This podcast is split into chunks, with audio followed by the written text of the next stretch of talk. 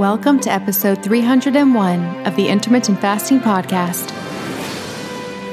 If you want to burn fat, gain energy, and enhance your health by changing when you eat, not what you eat, with no calorie counting, then this show is for you. I'm Melanie Avalon, biohacker and author of What When Wine. Lose weight and feel great with paleo style meals, intermittent fasting, and wine. And I'm here with my co host, Cynthia Thurlow, nurse practitioner and author of Intermittent Fasting Transformation, the 45 day program for women to lose stubborn weight, improve hormonal health, and slow aging. For more on us, check out ifpodcast.com, melanieavalon.com, and cynthiathurlow.com. Please remember, the thoughts and opinions on this show do not constitute medical advice or treatment, and no doctor patient relationship is formed. So, pour yourself a mug of black coffee, a cup of tea, or even a glass of wine if it's that time, and get ready for the Intermittent Fasting Podcast. Hi, friends. We are so honored to be sponsored in part today by NutriSense. You guys hear us talk about continuous glucose monitors, aka CGMs, all the time on this show. And in particular, we love NutriSense, and here is why. NutriSense not only provides a 24 7 moving picture of your glucose values, they also offer a unique opportunity for self discovery. So imagine this. You have a meal and then you notice a spike in your glucose levels. So you think, hmm, that didn't go well. But here's the magic. Tomorrow, you can make a simple change. You can swap whatever you were eating for something else now you have real time data to evaluate the impact. Maybe instead of that fruit, you have some vegetables. Maybe instead of that oatmeal, you have some yogurt. Maybe instead of that steak, you have some fruit. The continuous feedback loop that you can get with a NutriSense CGM empowers you to make quick, informed iterations with your meals. Maybe the change results in a completely normal glucose level, or maybe it's still a little bit high, but significantly better. Armed with this knowledge, you can refine your choices further, rapidly steering your glucose values back to the normal range. Without a continuous glucose monitor, honestly, you're just guessing and assuming that what you're doing is working. And when you go test your blood sugar levels at the doctor, that's just a snapshot of that one moment in time. It's not telling you what actually was happening throughout the day all the time. What makes NutriSense truly transformative is its ability to create lasting habits and intrinsic motivation. So instead of relying on generic advice from professionals or online sources or us, you have personalized real time data from your own body. When you see the direct impact of your choices, it will resonate on a whole new level. This newfound awareness becomes the driving force, making it easier than ever to stay motivated and committed to your health journey.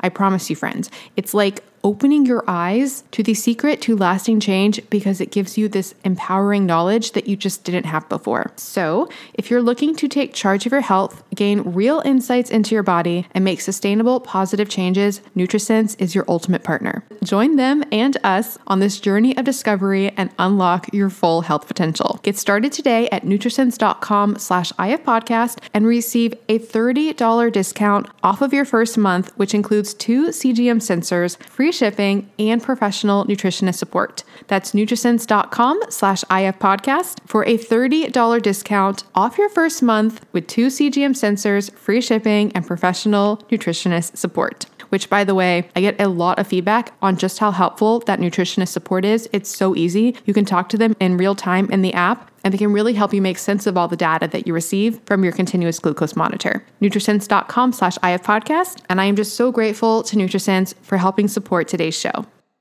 One more thing before we jump in. Did you know that common ingredients found in skincare and makeup products can actually disrupt your endocrine system? These endocrine disruptors are a silent threat that can have significant impact on your health, including something that is very important to me fertility. Your skin is your body's largest organ, and what you put on it matters. Endocrine disruptors are chemicals that interfere with the natural hormonal communication in the body. It also matters during during pregnancy. And that's one of the reasons I pay close attention to what I put on my skin while being pregnant. Studies have shown that exposure to endocrine disruptors can affect both male and female fertility. For women, these disruptors can lead to irregular menstrual cycles, ovulation issues, and even polycystic ovarian syndrome or PCOS. In men, they can reduce sperm quality and quantity, making it even more challenging to conceive. But it's not just about fertility. When it comes to fat loss, one of the reasons reasons that endocrine disruptors can get in the way of fat loss is because a lot of our toxins are actually stored in our fat. It's a way that our bodies protect us from those toxins. These toxic compounds can even work synergistically, amplifying their harmful effects and making it that much harder to shed unwanted body fat. All of these reasons are why I am obsessed with a company called Beautycounter. The founder actually started the company when she learned about the potential dangers of toxic chemicals and their link to health issues, specifically miscarriages and infertility. While pregnant, I make sure to only use Beautycounter products. It's one of the only makeup lines that is officially recommended from the Environmental Working Group. What really sets Beautycounter apart is their unwavering commitment to protecting us, the consumers, from the hidden dangers that lurk in conventional beauty products. Beautycounter goes above and beyond, rigorously screening every single ingredient that goes into their products, ensuring that they are safe, clean, and free from harmful toxins. They're not just a beauty brand, they're a movement for change, advocating for stronger regulations in the beauty industry. With Beautycounter, I know that I can trust that the skincare and makeup that I use are not only effective, but also safe for me and my family. They have skincare lines for every skin type, as well as so many other incredible products. I absolutely love their overnight resurfacing peel. It's my favorite way to get anti aging benefits in a skincare product. The makeup is absolutely amazing. I have tried alternative beauty products in the past and none of them truly performed. But with Beautycounter, the foundation is so amazing. It makes me feel like my skin can breathe and it looks so dewy and beautiful. You can shop with me at beautycounter.com slash Vanessa Spina. New customers can use the code CLEAN for all 20 for 20% off their first order. Beautycounter.com slash Vanessa Spina. All right, friends, now back to the show. Hi, everybody, and welcome. This is episode number 301 of the Intermittent Fasting Podcast. I'm Melanie Avalon, and I'm here with Cynthia Thurlow. Hi, Melanie. How are you today, Cynthia? I'm doing well, you know, still starving off a little bit of jet lag, but but doing good. I'm just excited to decompress over the next two weeks. How about you? I'm doing well. So we're recording this a little bit in advance, but when this comes out, it will be near the end of January. But I'm really excited about the new year in 2023. I feel like there's a lot of exciting things and potential. So, oh, this is an interesting random question before we jump in.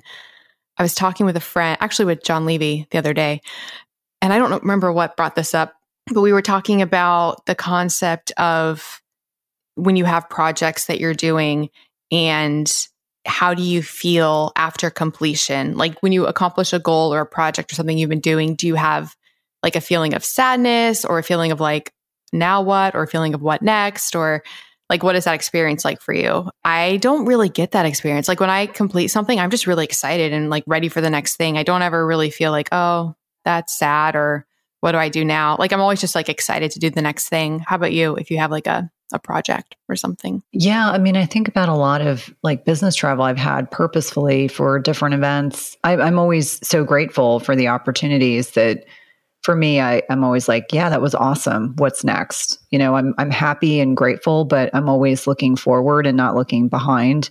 So I don't get disappointed even when things like as an example i did a business trip up to chicago in november for an event with a colleague of mine and the event wasn't at all what we expected it to be but i just said listen this just validates what we want. This just further provides clarity about what direction to take our businesses in. So from my perspective i'm always looking forward. I'm always viewing things from a, a very positive lens and being very grateful because i acknowledge that we have opportunities that not everyone else has. So I would say that the glass is always half full. Yeah, same. And I I also feel like I'm the same like I'm looking forward not backward, but also things really last with me. Like I still feel really grateful for so many things that happened so long ago. So I don't think they lose their allure. And I think also I was also reading a book last night cuz I'm just thinking about like a positive mindset and all of that. It's kind of like a catch 22, but apparently if you don't naturally have a positive mindset, you can rewire your brain to become more positive. But the catch is that you have to want to do that. So it's like if you're stuck in a negative mindset, I think it would be hard to, you know, if you're like a pessimist, that's what it was about. It was about optimists and pessimists. And could pessimists become optimists? And they can, but they have to want to. So I don't know what that experience is like in their head. If they're naturally a pessimist, they might not want to become an optimist. I don't know. Yeah. I mean, I've got a couple entrepreneur friends or just people in my life that are like Eeyore. You know, the sky is always falling. It's, you know, they always view things from a pessimistic lens. And it's hard for me to understand you know, coming from a, a place of negativity when something really good has happened. And so I agree with you that it's very likely that they can go from being pessimist to being optimist, but it requires a lot of inner work. And I think for many people, they're just not in a position where they can per se do that. But it's something that they could certainly invest in over time to, you know, transition to a more heartfelt, grateful perspective as opposed to one that's always looking at the negatives. And and it's not to suggest all of us don't have like a bad day or a bad mood or you're just having a, you know, crummy moment, but the optimist is always going to figure a way out. You know, they're not going to stay in that kind of fixed mindset. So true. Sort of relates. We are continuing our Ask Me Anything episode from episode 300, our celebratory episode, because we got so many incredible amazing questions and they're just fun, but they also relate to health and wellness. So we're just going to keep on answering these until we get through all of the ones that we got. So I'll start with one by popular request from Cynthia because she wanted to answer this. And I do too. So actually, eh, there's three and they're all sort of related to a similar topic. So we can do all of them. So, first one Theresa wants to know what is your celebrity crush and your go to movie? I have a thing for Charlie Hunnam. Do you know him? Who is that? Claim to fame is Sons of Anarchy. And he's not even necessarily in that show like the greatest actor, but there's just something about him physically that I find so attractive. He was in the most recent rendition of King Arthur. He's British, he's blonde, and he's hot. So I'll just I'll just leave that there. He's my get out of jail card. Not that I'll ever meet him, but like he's just a very attractive human being. I don't think I have a favorite movie. I think I have groups of movies that I've enjoyed throughout my lifetime. And this probably makes me sound like I think I've always been more of a book person than a movie person. And my cousin, I have a cousin who went to film school at USC where Melanie went for undergrad. He'd be so disappointed to hear me say that. But I think I'm kind of like old school in terms of like 80s you know, a lot of the Steven Spielberg movies and George Lucas movies, you know, I love like retrospectively thinking about Indiana Jones movies. I mean, things that my kids can watch. I don't have to worry about, you know, something obscure popping up that I then have to explain to them. But I would say, you know, trilogies, you know, things like Lord of the Rings and Harry Potter, I love like the Harry Potter series we've watched multiple times. We've read all the books, but things that I can really lean into and just enjoy and savor well written characters. How about you? Celebrity crush is Johnny Depp. Oh, how funny. I love Johnny Depp. So I was very much invested in the Johnny Depp Amber Heard trial. That was like the most intense real life TV show. Like I was literally just like watching the court cases like day after day, the court trial. Go to movie. It's one that you mentioned. Lord of the Rings is my favorite. Do you have a go to Christmas movie? Oh, I love, why am I forgetting the name of it? The one that has Hugh, Love Actually. Love Actually is a favorite. And then what's the movie where I'm terrible with names, Melanie? This is like a pathologic problem. I'm thinking of the couples that kind of switch places. So, oh, yes, at the holiday. Thank you. I would say those are like happy kind of holiday movies that we watch every year. But I love Home Alone because my youngest is kind of exactly like Macaulay Culkin was at that age. And it, it's just, it's, he would be that child and I would say those are probably you know, like the heat miser, cold miser. So like the old animated. That's my favorite out of all the animated ones. I love that one. yeah. And my husband was watching it the other night with our our kids and, you know, texted me and I was like, here I am in LA in my hotel room you know, eating like room service and my kids and my husband are home doing something that's, you know, holiday related. So those are probably my favorites. How about you? I love that heat miser, cold miser one. So I think I've mentioned it on the show before, but Borrowed Hearts, it's like my favorite made for TV Christmas movie ever. I'm obsessed with it. It is the best. It has the main guy from, I think, Grey's Anatomy. It's like 1997, and I've been watching it for a long time. And then one other. Oh, I love The Holiday as well. And I actually watched this past Christmas for the first time. I think I probably had seen parts of it when I was little, but they made the sequel to A Christmas Story. So I wanted to watch the original. It's kind of dark. I'm glad I didn't watch that growing up. It's kind of like, I don't think that would have made me feel very good. There's an amazing rendition done at Ford's Theater every year. And so the last year we saw it was 2018, because then, of course, it was like 2019 and then the pandemic. But it's so well done. But I agree with you, it can be dark depending on the director and the way that it's written. And I think the older I get, the less I like dark movies. Like I used to love being creeped out when I was little. I loved scary movies. And now I'm kind of like, yeah, I don't really like that. It feels very adulty, if that makes sense. Like I was watching it and I was like, this doesn't make me feel happy and Christmassy. Like I'm glad I wasn't watching this growing up. So the other quick celebrity related ones, Danielle wants to know if they were to make a movie about you, who would you want to play you? Or if you were to star in a movie, who would you want to act with? Okay, so obviously I would be the person advocating for someone to play me because I would I'm not a thespian. I would not be I would not be in a position to be acting as someone else. You know, it's funny over the years I've had different people tell me I look like different people. I've heard Jennifer Aniston, I've heard Scarlett Johansson, which I didn't really see. Most recently, do you know Vera Farmiga? I don't think so. Yeah, she's she's got like a very unique look, but that was I was told at this dinner that I went to at John's house, this woman was like, Yeah, you look like an older version of her. And I was like, You realize she's in her 40s, right? And she was like, Oh, she is? Just an FYI. Don't tell women that are older that they look like an older version of someone. just, just don't, women in age, just don't. Yeah, just don't, just don't even go there. And I'm a very like confident, secure woman, but I was just like, That's not a compliment, lady. So those would probably be the people I've heard I resemble, but I see aspects of each one of them. Like I love Jennifer Aniston's hair. I have full lips like Scarlett. Vera, I probably look more like than than the other two. How about you? I know you would want to just play someone because you are a thespian. Well, yeah. So I would want to play myself for sure. That is not even a question. But if I were to star in a movie with somebody, I'm obsessed with Blake Lively and Keira Knightley. She's so cute. And Blake Lively is besties with Taylor Swift. So then maybe I could become friends with Taylor too. Like it would just be great. be amazing. But those are the two actresses for, I will watch any movie they're in.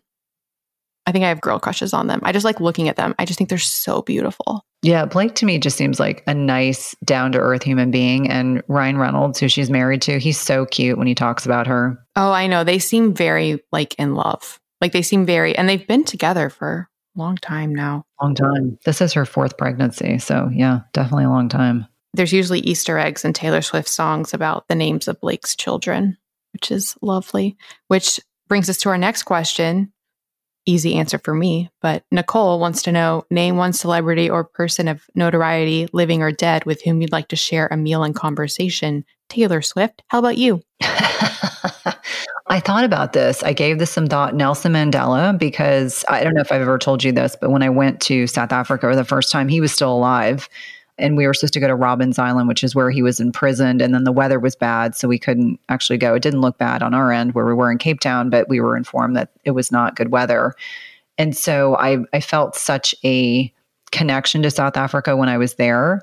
Subsequent to that, I read his autobiography and I thought, wow, I mean, this is someone that I'd love to meet. Of course, now he's deceased. That would not even be possible, but that's who kind of popped up for me. Hi, friends. I'm about to tell you how to get free Manuka honey. And if you know what that means, then you know what that means. And if you don't know what that means, I'm about to tell you what that means. So, back in the darkest days of my digestive issues and chronic fatigue and all the things, I was researching anything and everything to try and get my health back.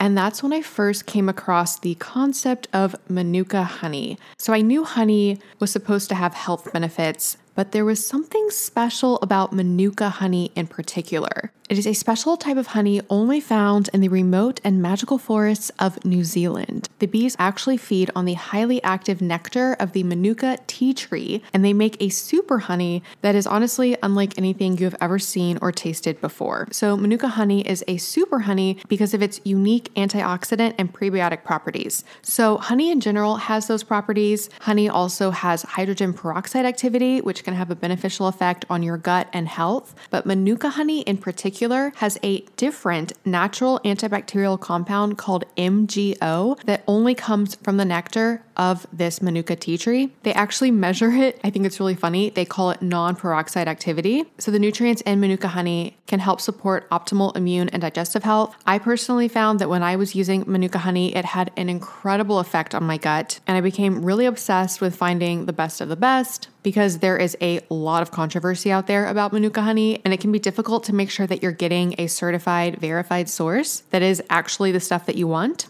That's why I was so, so thrilled when Manukora reached out to me. They make a Manuka honey, and what I'm really excited about is they have all of the transparency that I'm looking for. When I did the onboarding call with the brand, I was so impressed with their story, their authenticity, their knowledge, and their mission with Manuka honey. Their honey can be traced back to a single origin through a unique QR authenticity platform. I love that. The honey is free from environmental toxins, free of glyphosate residue, non GMO, gluten free, it's raw, and like I said, 100% traceable. They're also a certified B Corp, and something super important to me, they really take care of their bees. So the beekeepers actually manage the hive numbers to ensure that the bees have access to diverse pollen sources and plenty of nectar to feed on to avoid any risk of overstocking the bees. They're never fed refined sugar. There's no excessive hive transportation. The hives don't need to be shifted around for pollination practices. They also help support local communities. Like I said, I've been a fan of Manuka honey for so long, so it's really exciting to partner with this company. Plus, the honey tastes delicious. You can incorporate Manukora into your food choices, into your diet, or you can use it as a supplement, taking some of it daily to help support your immunity, your GI health, and so much more. Manukora's Super Honey is available in a range of easy to use formats, including jars, squeeze bottles, and 100% completely compostable packets. Friends, that is so hard to find.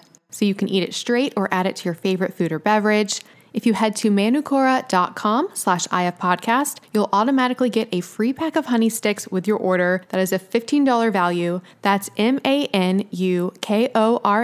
dot com slash ifpodcast to get a free pack of honey sticks with your order. Friends, it's called honey with superpowers for good reason. So get on it and try this delicious, creamy caramel honey, and you won't look back with Manukora. That's manukora.com slash ifpodcast for free Manuka honey sticks. And we'll put all this information in the show notes. We'll do something health related now. Brittany wants to know calcium. I would love to hear how you both feel about supplementing versus not. I'm not a fan of supplementing. I don't think it's generally necessary. And you get more calcium from green leafy vegetables than you do from dairy. That's a byproduct of the dairy industry. And I just, in cardiology, I just saw a lot of people that were over supplementing with calcium and actually had plaquing in their arteries. Let me be clear this does not mean this is going to happen to you. I'm just telling you in the context of working with cardiology patients, many of whom already had established disease, we started, you know, becoming a little bit more concerned about over supplementation of calcium. And if you're looking at calcium from the perspective of, you know, increasing tensile strength of your bones and bone health, lift weights, eat enough protein, get some good sleep, and if you need it, take HRT. That would be my little plug. I'm currently reading we, we talked about this. Are you familiar with Morley Robbins or have you interviewed him or read his book? I have not. So he wrote the root cause protocol. He's so he basically makes the case that the majority of our health issues are from not enough bioavailable copper, iron overload, even if you're anemic, and this enzyme called ceruloplasmin, which like nobody's talking about. It's kind of mind blowing information in there, and he's very extreme with it. I'm very excited to interview him and ask him a lot of questions. I just finished reading the whole section on calcium, and he is not a fan. And so I will say that leading up to it, before reading that, I was very much on the fence about calcium supplementation. I think it's a very delicate balance and it's needed to be in the correct ratios with magnesium. And then on top of that, the studies are not so favorable. And I haven't done like a deep, deep dive overview, but I know there are a lot of studies. The studies are conflicting as far as calcium supplementation and, you know, does it have benefits? Is it neutral? Is it actually, does it have negative effects? So I've never felt comfortable supplementing it. He makes the case that unless it's in the correct ratios, which, and that's more from Whole Foods, that you're pro, he makes the case you're going to cause more harm than good, kind of like what you were saying. He was pointing out the ratios, and he like he doesn't like dairy though either because he says the calcium magnesium ratio is so skewed, like it's way more calcium than magnesium. Oh, magnesium. I should mention that. That's the other, the big, big mineral for him that he thinks we're all very deficient in and need more of. And it's really involved in iron regulation as well. So stay tuned when I interview him. It's going to be, it's going to be mind blowing. It sounds really interesting. That's one of the things I like about you is how open-minded you are to entertain varying philosophies, perspectives, opinions on health and wellness related topics. That's what I love about you as well. Like I think we're both very open-minded, you know. Like I never feel like like with you, I don't ever feel like you immediately shut down anything, you know. I think that's a really really important to be open to different perspectives and thoughts. Yeah, we should all be lifelong learners. Unfortunately, not everyone is. You know, there's some pretty significant cognitive dissonance that is not unique to medicine. I want to just put it out there and just, you know, I was taught from a young age, and this was reinforced in my medical training to question a lot and be open minded. Yeah, I love that. And actually, that reminds me of two questions in our our lineup. So I will ask both of them. So, first one, Elaine, she wants to know Do you ever totally disagree with your interview guest? And are any of the guests disagreeable with you? I've been really fortunate that, yes, I have had guests that I don't 100% align with. And I think that's okay. It usually means that my team gets an uptick in emails like, why did this person talk more about, you know, only about plant based as being the best protein option? Or why did the guest talk about this? And that's always interesting to navigate. I've never had anyone openly disagreeable on the podcast. I think that I, I do a really good job of vetting people that I, I I think that we're all aligned in terms of wanting to provide high quality information and wanting to do it authentically and with integrity. So I, I have never had someone become belligerent or argumentative. And that's so not aligned with my personality. I'm a recovering people pleaser. So for me, I have to kind of navigate those boundaries. And I, I've only had, so for full disclosure, I've interviewed three people for the podcast and I have not put out their episodes. And it's been for a variety of different reasons, but occasionally I will interview someone and, and realize after we've interviewed, I've interviewed them that it's really not a good fit. It would not serve the purpose of the podcast. So I, I would say that those individuals, although they're lovely human beings, I'm sure the message isn't aligned and it's so far out of alignment that it would have been problematic had I published it. How about you, Melanie? So, in general, and it's kind of like we were just talking about, I really do believe in everybody I've brought on. I, I really do think there's truth in things they're saying. It doesn't mean that I think everything they're saying is true. And I sometimes do disagree with them, but I do always think there's truth to be learned or, you know, something to be found there. Probably the like cuz using the phrase totally disagree, I think the closest I've come to that has been with people very far on either side of the spectrum. You mentioned it, either plant-based or on the flip side carnivore. So I've had some plant-based people where it was very much like this is the way and animal products are awful for you and awful for the environment. And I disagree with that. And then on the flip side, I've had carnivore people where it was like every plant is the devil. And I disagree with that as well. So that would probably be that. As far as any disagreeable with with me, um, in general, same experience as Cynthia. Everybody has been so kind, so wonderful. I've had one experience where I sort of felt like the person didn't really want to be there. They had come in through a friend recommendation, which interestingly at the time, it was one of my really good friends connected me to this person. And at the time I was like, oh, this is great. Like, cause it's a personal introduction. You know, they're going to want to be here more because it was through a friend. But then thinking back later, I was like, oh, that could go either way. It could be they're excited because it's a friend, or it could be they're doing it as a favor for the friend. so maybe they didn't want to be there so much. But I will say, stepping back, it, the episode was very valuable, amazing information. I'm so honored to have had it. Very grateful for the interview. I just am not sure that that person exactly wanted to be there, which relates to um, the next question, which was from Theresa, which is what is the most embarrassing or awkward moment during an interview? Probably one of those three non published podcasts where it was this person in particular went off the rails and didn't realize that the language they were using was very offensive and would have been some would have been offensive to listeners. And i actually had my team listen to the podcast to confirm that i was not losing my mind and they agreed with me. So unfortunately i can't share more than that but i, I would say that using language that is not appropriate in the context of pejorative statements is that vague? It's vague, but it paints a picture. To protect people. I, I, think the one thing that I, I know we're very aligned on is that I will not publish an interview if it is not aligned with my mission. And my mission is designed to inspire, educate, and empower women. And it was none of the above. So I, I will just leave it at that. That if if an interview does not meet my standards, I will not publish it. I as well will be very vague, but I had a guest on who, whenever I start off the show before recording, I ask the guest how much time they have for the episode. And so this guest told me that he had basically ample time, like no time limit. And then we were recording, and early into the episode, he made a comment about time and like running out of time, but it was kind of like offhanded and I I wasn't sure exactly what he was saying, so I I just ignored it. And then a little bit later we kept talking and then he he just interrupted me like mid sentence and we edited it out, so of course you can't hear it. But he just interrupted me and was like, "I really have to go now" or something. And I was like, "Oh, okay."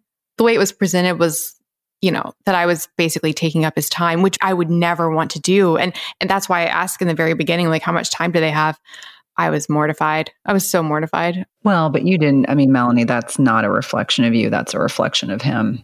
Yeah. I mean, if someone said, like, if you were to say, like, Melanie, I have 40 minutes, you'd be like, cool, I can do 40 minutes. But if they give you the green light that they're not, they're not, you're not on like a timetable, then the expectation would be is that you will finish when you finish. And it wasn't far into the, so it wasn't like an hour in. It was it was like I think the first comment was like 20 minutes in or something.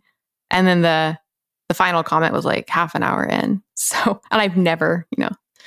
So, fun times. Yeah, that's not fun. Here's a fun question from Danielle. How many of the 50 states have you been to? I counted 35. I have been to a lot of places. If you went to all of them, where do you think would be the last one you would go to and why? Now, let me be clear.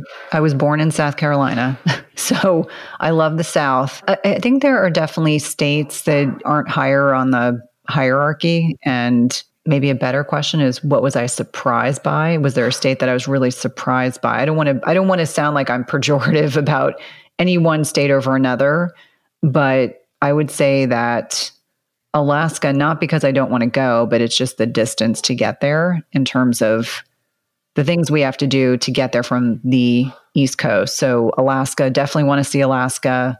And I'm just innately curious. Like, I'd love to go to the Dakotas. I've never been there. I love Montana. That was a that was a surprise. I loved Utah, although I've not been to Idaho.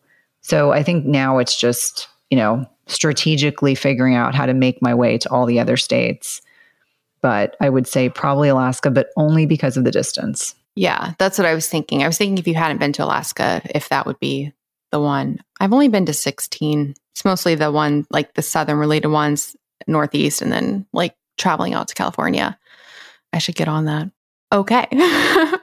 eating and some eating and drinking related questions. So we got a lot of questions about what both of us eat. So for mine, it was Hollie wanted to know how do you cook your scallops and how many cucumbers and blueberries do you really eat in a day? Do you eat Do you eat anything else other than the previous three mentioned? And then Mariah wanted to know, curious how you consume your ginger and turmeric. Okay, so this is funny. I I'm always posting about my scallops, my cucumbers, my blueberries, especially because I go to Costco. You guys following on Instagram, you will know this. And I buy a lot of scallops and cucumbers and blueberries at one time. And I post about it. Every time I post about it, I get inundated with DMs about how do you cook these? So much to the point that I now have a two things. I have a saved auto reply. Do you use the saved auto replies, Cynthia? Where you start typing it and then it fills in the rest? I need to. I don't. Oh yeah, game changer.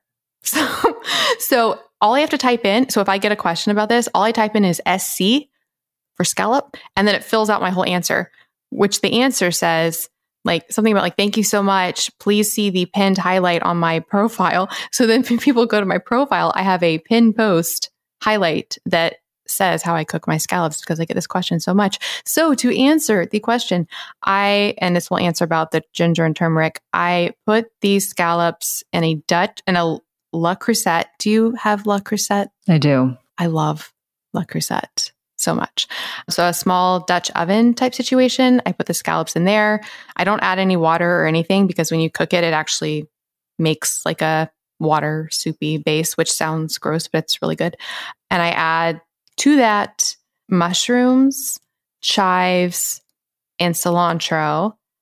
And then when it's done cooking, I add to that ginger, turmeric, and lemon. And it is delicious. So, do I eat anything else other than cucumbers, blueberries, and scallops? Yes. So, so I love the cucumbers because it's very hydrating and it adds a lot of fiber and a lot of bulk, which I love. And then I love having massive amounts of fruit because that's my carb source and I digest it well. And I do really well with blueberries and I used to eat pineapple.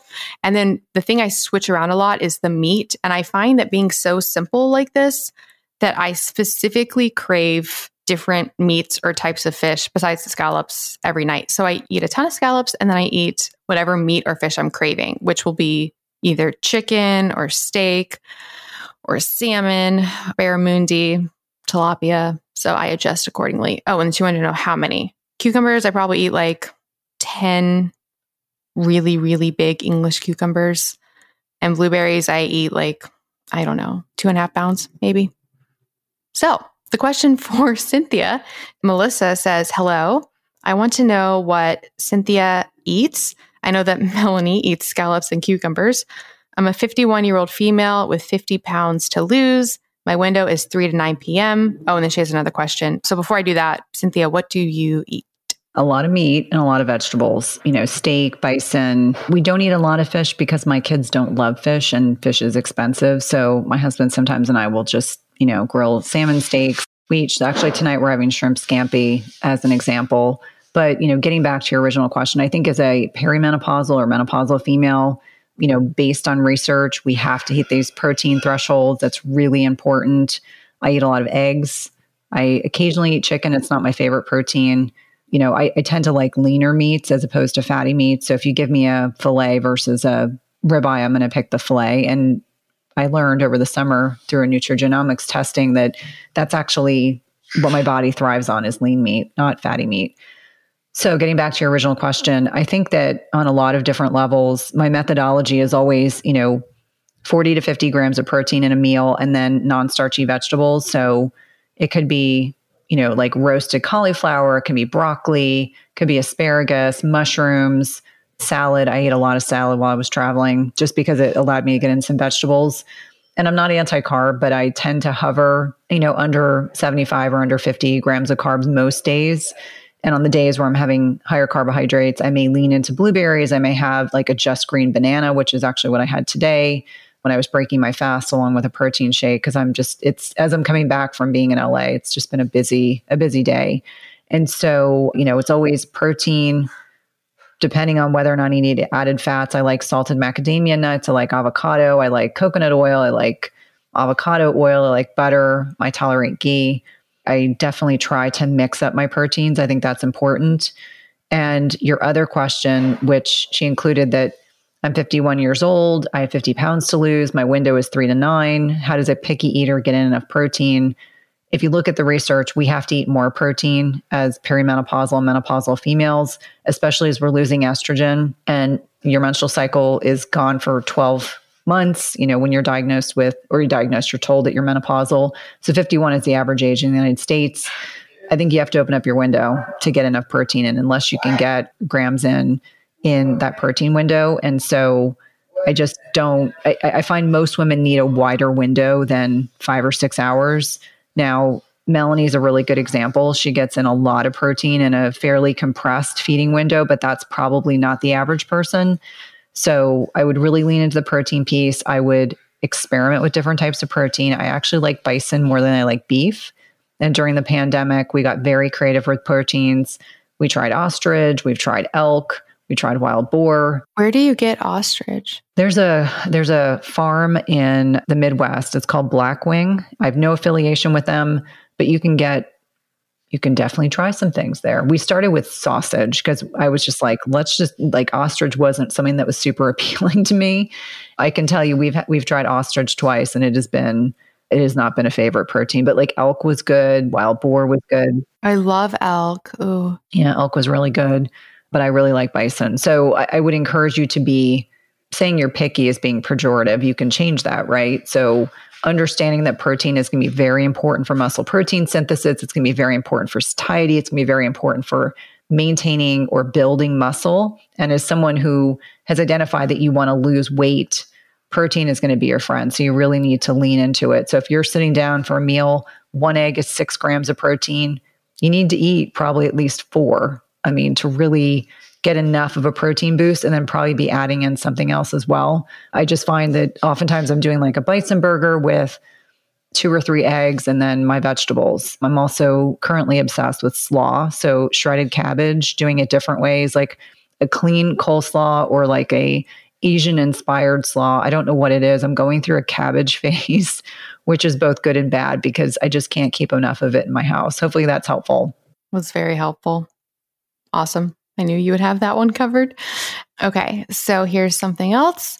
Theresa wants to know what is your toxic trait, as my students would say, or basically an area you know you need to grow in or some bad habit you need to work on?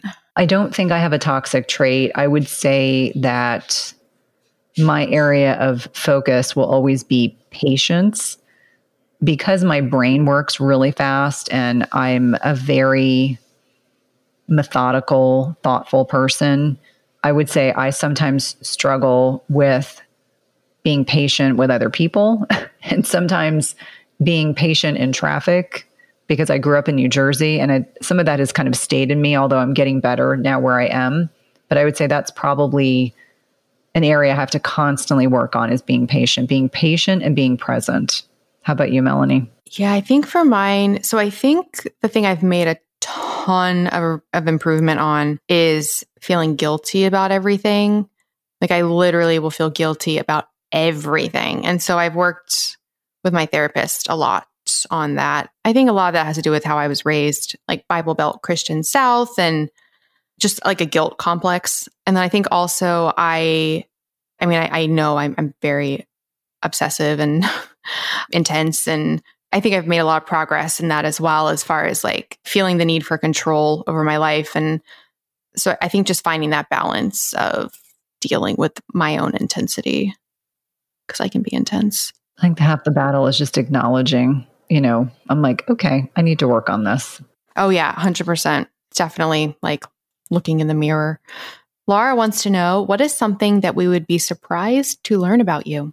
Gosh, I mean, I think I'm pretty transparent. I would say that I think people make a lot of assumptions and and I say this because this is feedback I've gotten over the years. People assume I grew up a certain way. People make assumptions that I've had it very easy in life and I have not had a very easy life, but I've done a lot of internal work. I continue to do a lot of internal work.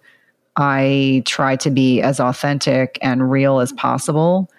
And I think people would be surprised to know that I grew up in a pretty unhappy household and with parents that were not very happy people. I had to navigate becoming very resilient in order to excel and do well, given the fact that I wasn't really given the foundation to be able to be a healthy, well adjusted adult. And when I tell you I've been doing therapy since my 20s, I'm not kidding. And I'm a fervent believer in like working on yourself, but I wouldn't be who I am if I had if I had grown up in a different environment. So I always say that I'm grateful for the experiences that I had because it's made me like the strong, resilient person that I am.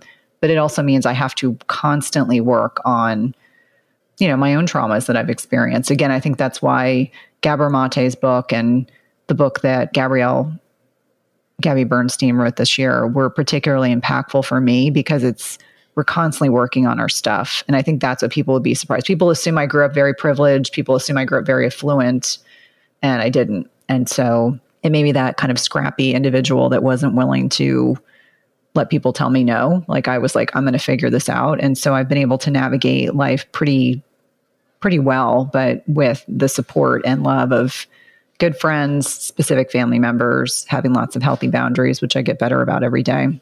That's interesting. My family growing up, at least from my perspective, I'm just overwhelmingly grateful. It was very supportive and loving. And the one message we were always told was like that we could do whatever we wanted. Like anything with, you know, as far as like career goes, like we could do anything, we could achieve any goal. And my parents, our parents would support us in that. So I'm just overwhelmingly grateful for that. So yeah, I have three things. One, I, for the longest time, I was terrified of phone calls up until college, like answering the phone. Have I told you this before? No. I left high school early before senior year. My mom was like, Melanie, you can't go to college if you can't answer the phone. Like, there's just, I got major phone anxiety and like making phone calls. Like, oh my goodness. In high school, we had to solicit like ads for the newspaper, which required like calling people. It was, it was awful. And the, the thing that cured me of it really quick, and I think I've shared this maybe on the podcast before, is my first internship was with Jerry Bruckheimer, who's like one of the biggest producers ever. He does the Pirates of the Caribbean movies and so many things. And they literally like stuck me on the front desk as like an intern and made me answer the phone for hours. And it was answering the phone for like really, really important people and like having this sheet of you had to connect them to the right office and you could not connect them to the wrong office. It was the most stressful experience of my life. and that cured me of my phone, my phone fears there's nothing worse than that as far as the phone goes. Yeah, I can't even imagine. Like knowing you now, I can't even imagine you having phone fears. Yeah, I oh I know. So, yeah, especially now because now I'm like doing phone calls 24 seven with random people. I remember though when they when they set me on the they weren't supposed to do that. Like I was an intern, but the the assistant had to leave, so she was like, "Can you just cover the desk?" And like, "Here's the stuff." And like, I was like, "What?" And then like the HR woman came over and was like, "Why are you sitting here?" I was like, "I don't know. They just told me to answer the phones." yeah, that and then I think also people people think I'm an extrovert. I'm very much an introvert. Like very much. I'm not shy, but going out is very draining to me. Yeah. Well, that's why like being in LA and doing four podcasts and I mean, I got back to my hotel room on Friday and just told my husband I was like, I'm ordering room service I'm packing my bag and I'm just going to watch something on my Netflix because I don't want to talk to anybody. I'm just done. As grateful as I was for that experience, I'm like, I'm like a rubber band and the rubber band has been stretched out. So the rubber band now needs to like decompress. I have a fear of robots, like big robots, like Transformers. I might have talked about this on the show as well. So, like, Transformers is really scary to me. And like the concept of if the end of the world or like if the next you know political upheaval involves robot type machine like those like what what are they called like robots i don't know there are all these videos. ai ai yeah that is like terrifying to me terrifying even the nice ones like even if it was like a really big robot and it was a nice one like bumblebee and transformers Mm-mm. no no that i would have a panic attack. Do you have any crazy fears? Snakes. Like I'm I'm an all boy mom and so I had to get really comfortable with like bugs and we have a bearded dragon we have two dogs. I, I mean I have a very nature loving 15 year old and has been that way his whole life snakes I'm I am absolutely positively terrified of snakes have you ever had a bad experience with a snake no I don't know what it is and it and it's one of those things where like as an example when we were still living in Northern Virginia right outside of our walkout basement with this non-poisonous snake. Let me be clear. There are, there are plenty of poisonous snakes in Virginia, but this was not one of them. And I looked at it and I said to my husband, "It's not going to move because it's clearly just eaten something. So it was like digesting. And I made my husband when he got home, I made him get rid of it, like to put it in the woods. I was like, I don't want it anywhere near the house. If that if I'd walked out the front door and saw that, I probably would have like just been hysterical, which is not the way I normally am. I would say I have an unnatural fear of snakes. Beyond that, there's not a whole lot other than, you know, the the normal fears that you get as a parent, like I, I, you know, I have a ER trauma background from many years ago, and I've seen a lot of, you know, horrific things that have happened. So in the back of my mind, the things that I don't allow myself to process because I don't want them, like I can talk openly about snakes, but the fear of anything ever happening, you know, significant to my boys, like that's that's a fear that I have. But that's one that I that is not one I'm concerned about. I'm not worried about that. But the snake thing, we have a lot of copperheads where we are in central Virginia. So I have to remind my kids if they see them, like to just leave them alone because sometimes the baby copperheads are actually more poisonous because they have more concentrated venom. Even walking the dogs, we have to be conscientious of that. Like in times when they're they've they've bred and they have baby, it's out and just kind of like trying to explain to Liam, don't play with it, don't touch it, don't go near it, go away from it. Like don't mess with it. Yeah. You know what's really interesting about that? I'm just thinking about this because when we say snakes, I know you're saying yours is an unnatural fear, but a lot of people are scared of snakes. And but if we say snakes, your first thought, at least for me, is like, oh yeah, obviously because they're scary. But if you think about it, like there's a lot of reptiles, and why are only certain animals do they have this fear response? Like snakes. Like most people aren't scared of lizards, but it could we could just as easily live in a world where lizards are the scary thing. Right. Well, and it's funny because, you know, Liam at I think he was second or third grade, and it was the only thing he wanted for his birthday was was a reptile. And, you know, my husband and I had to talk about like said reptile options. And originally he wanted a tortoise. And and when I started reading about them, and first of all, they live forever. And then they tend to carry a lot of zoological diseases. And so we we kind of settled on the bearded dragon. And the bearded dragon is quiet. It's totally mellow. He doesn't handle it enough anymore that he can take it out and let it run around, thank God. But, you know, I had friends of mine that were like, I can't believe you let your kid get a reptile. And I said, well, first of all, he made like a whole, if you can, this won't surprise you, Melanie, but he made a whole presentation for why he needed this reptile. It's something I would do. Yeah, exactly. It was like, and I said he had such good arguments about it and so we've we've had Kirby now for gosh, like 6 years and they live they do live a long time, but he doesn't bother anybody. He's in his cage, he gets fed, he's quiet, and he's not so big that he's scary, but I think I, I would have to be honest and tell you that if I were in Florida and there was a, you know, the bigger lizards that are there, the monitor lizards, they're like the size of like alligators. Yeah, the, I mean those those are not pleasant. I'm drawing a like a blank on what the bigger lizards are. Crap big lizard. The monitor ones are huge. It's a, it's like this like name recall sometimes. Big lizard. There's actually something called the big lizard. Great iguana. If I were to see an iguana and it fell out of a tree, like when they get cold, they fall out of the trees, I would probably lose my mind. But the statistical likelihood of that ever happening is pretty low. And when I saw them in Costa Rica, I just stayed away from them. Wait, wait, wait. They fall out of trees? Because they get cold and then, you know, they fall out of the trees yeah, I would lose my mind if one fell on me. That would be it. I would probably just lose my mind. But otherwise, I'm a really good boy mom. Like, I'm a really, I got in the dirt with my kids. I played with my kids out in the dirt. You know, I, I definitely didn't pull the girl card, but with a snake, I absolutely would. That's funny. Yeah, I would not be good with that. We did have an experience growing up because we had a basement where they there was a snake behind the toilet.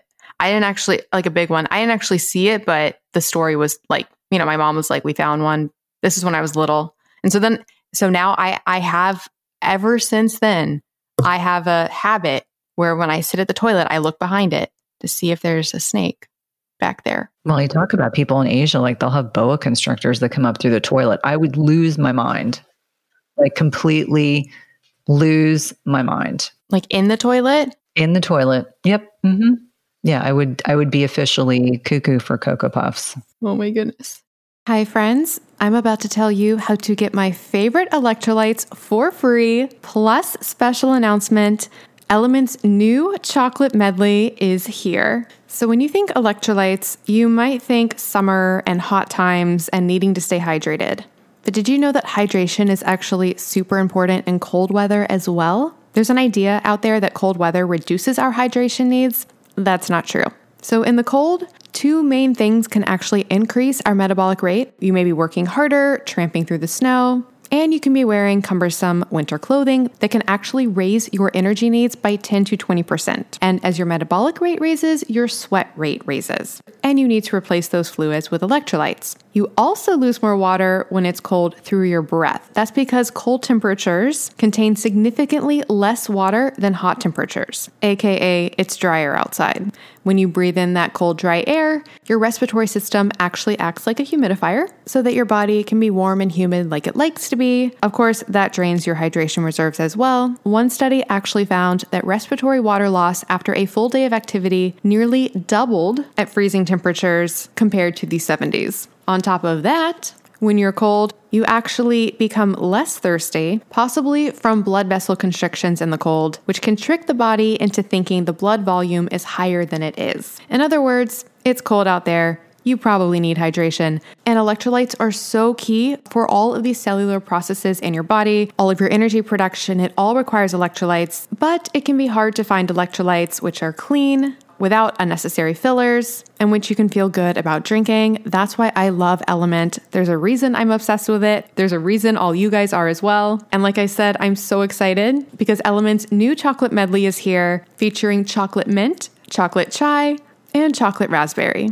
And this is a limited time, so you definitely want to stock up on these now. Plus, you can get a free gift with purchase when you purchase that chocolate medley or other element electrolytes. That's right, you can get a free sample pack, eight single serving packets for free with any element order. It's a great way to try all eight flavors or share element with a salty friend. You can get yours at drinklmnt.com slash ifpodcast. That's drinklmnt.com slash ifpodcast. By the way, those chocolates in that chocolate medley make delicious hot chocolates. And of course, as always, Element has a no questions asked refund, so you have nothing to lose.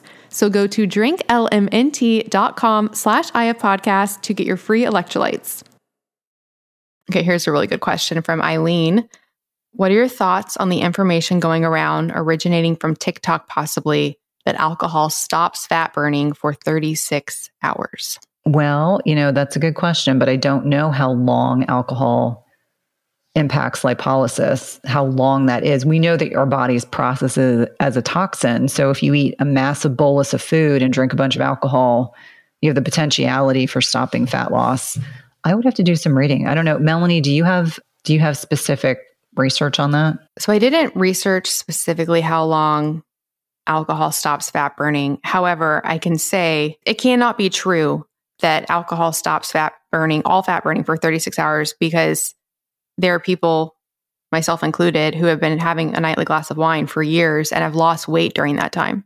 So logic says that's an incorrect statement. Yeah, it's interesting because I'm looking at brown fat activation mitigates alcohol induced liver steatosis. So, you know, it can't be that long. I mean, intellectually, I can't imagine.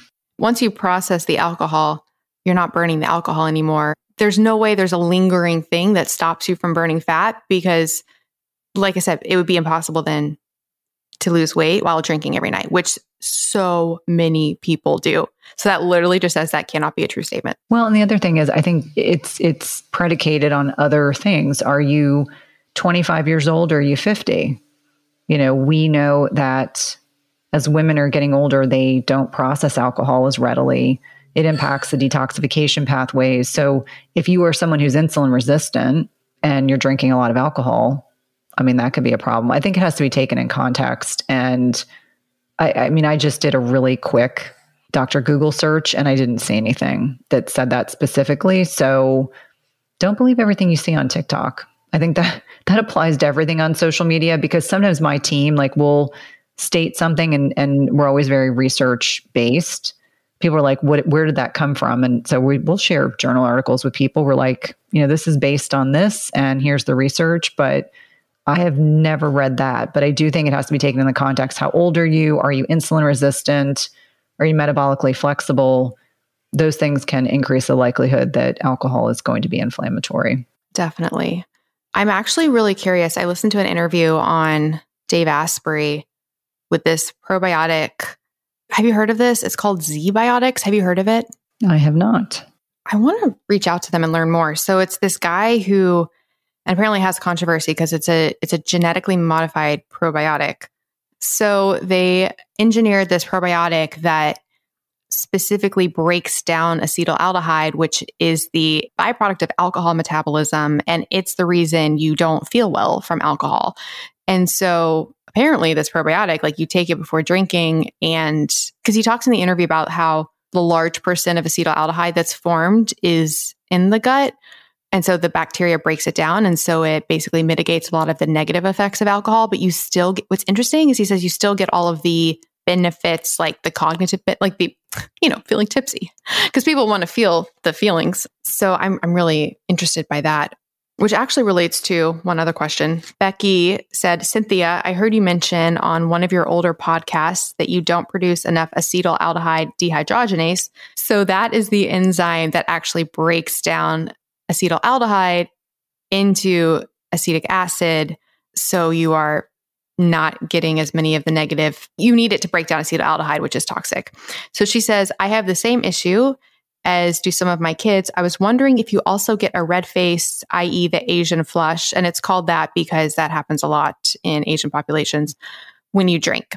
And have you found anything that helps other than not drinking at all?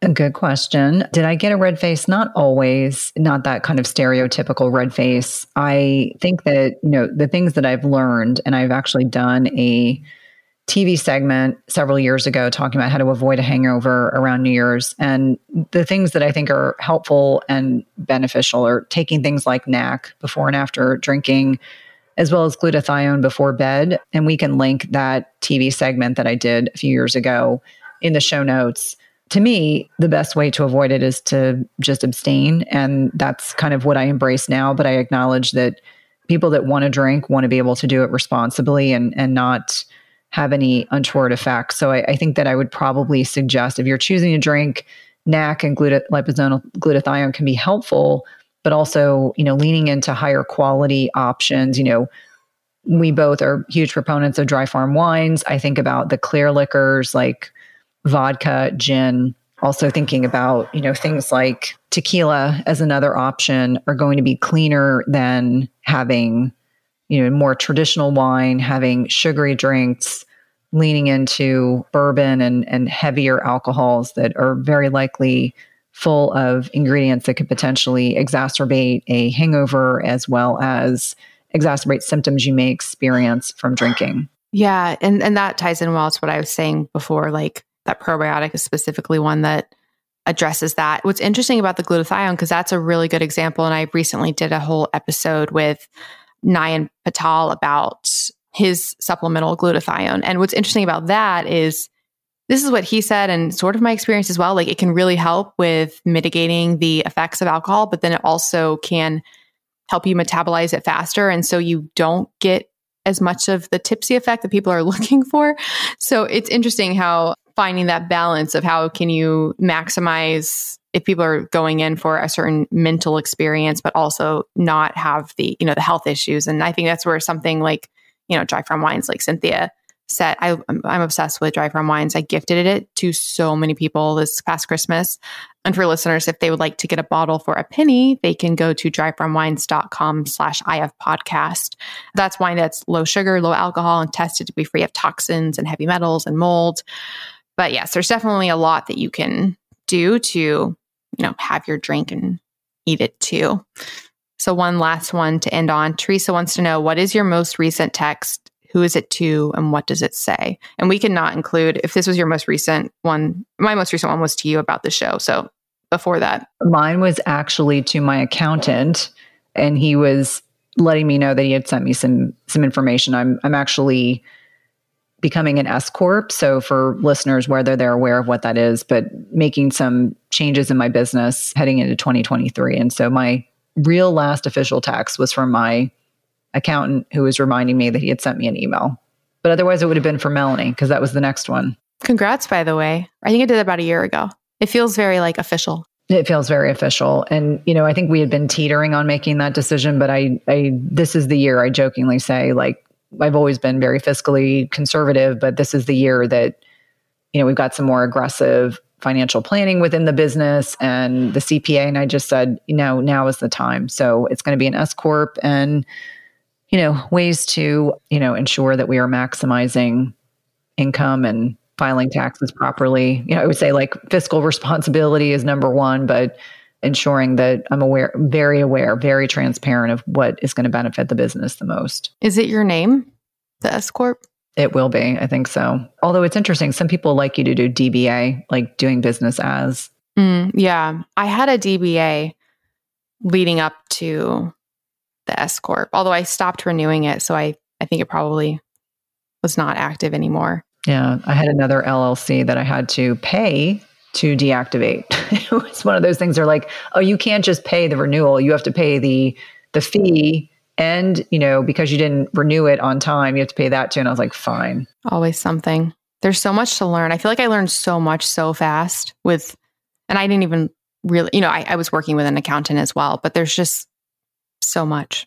And and that's why you know the way I look at it, they earn their money by maximizing your income and making sure you're paying your taxes properly, but also working within the law to ensure that you are taking every opportunity to be more fiscally appropriate. How's that? Yeah.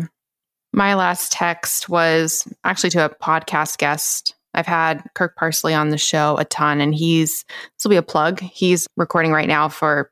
Do you listen to? Well, probably not. It's not really our cup of tea. Jocko podcast. Very aware of him. Mm-hmm.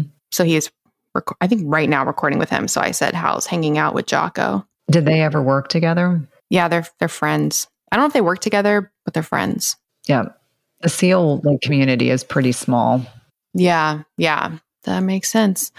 It's funny. I was talking to him about it beforehand because he's like the sleep doctor and that's his focus. And he was, we were brainstorming about like what, should, like, should he just focus on sleep or like other things? But I'll be really curious to hear how that went. No, it sounds very exciting. I know. So, okie dokie. Well, this has been really fun. And this was part two. We're gonna have to at least have a part three because there's still there's still so many good questions. And don't worry, for anyone that was asking, there were a lot of questions about hormones, bioidentical hormones, menopause, perimenopause, birth control and perimenopause, etc. We will absolutely devote some time to those questions. We'll get to some of those next time. And then I actually did, I was telling Cynthia, we got a lot of questions as well about fasting when we did this, and they were all really good. So I think I'm going to save them for when we get through the AMAs. Maybe we'll do an AMA IF podcast episode with, I'm sorry, like a fasting related one. But yeah, so this has been absolutely wonderful. So a few things for listeners before we go. If you'd like to submit your own questions for the show, and like I said, we normally answer a lot of fasting related questions, you can directly email questions at ifpodcast.com or you can go to ifpodcast.com and you can submit questions there. The show notes for today's episode that will have links to everything that we talked about will be at ifpodcast.com slash episode 301. And then you can follow us on Instagram. We are IF Podcast. I am Melanie Avalon. Cynthia is Cynthia underscore Thurlow underscore. I think that is all of the things. Okay. Anything from you, Cynthia, before we go? No, I love this. We'll have to, uh, you know, episodically do these kinds of Q and A's. I think it's it's exciting to talk about the things that listeners are interested in learning more about. I know. I'm like really excited because I have the document in front of me and we got through probably half of it. So we probably got one or two more episodes left. It'll be fun. So, okie dokie. Well, this has been absolutely wonderful, and I will talk to you next week. Sounds good. Bye. Thank you so much for listening to the Intermittent Fasting Podcast. Please remember, everything we discussed on this show does not constitute medical advice, and no patient doctor relationship is formed. If you enjoyed the show, please consider writing a review on iTunes. We couldn't do this without our amazing team. Administration by Sharon Merriman, editing by Podcast Doctors, show notes and artwork by Brianna Joyner, transcripts by Speech Docs, and original theme composed by Leland Cox and recomposed by Steve Saunders. See you next week.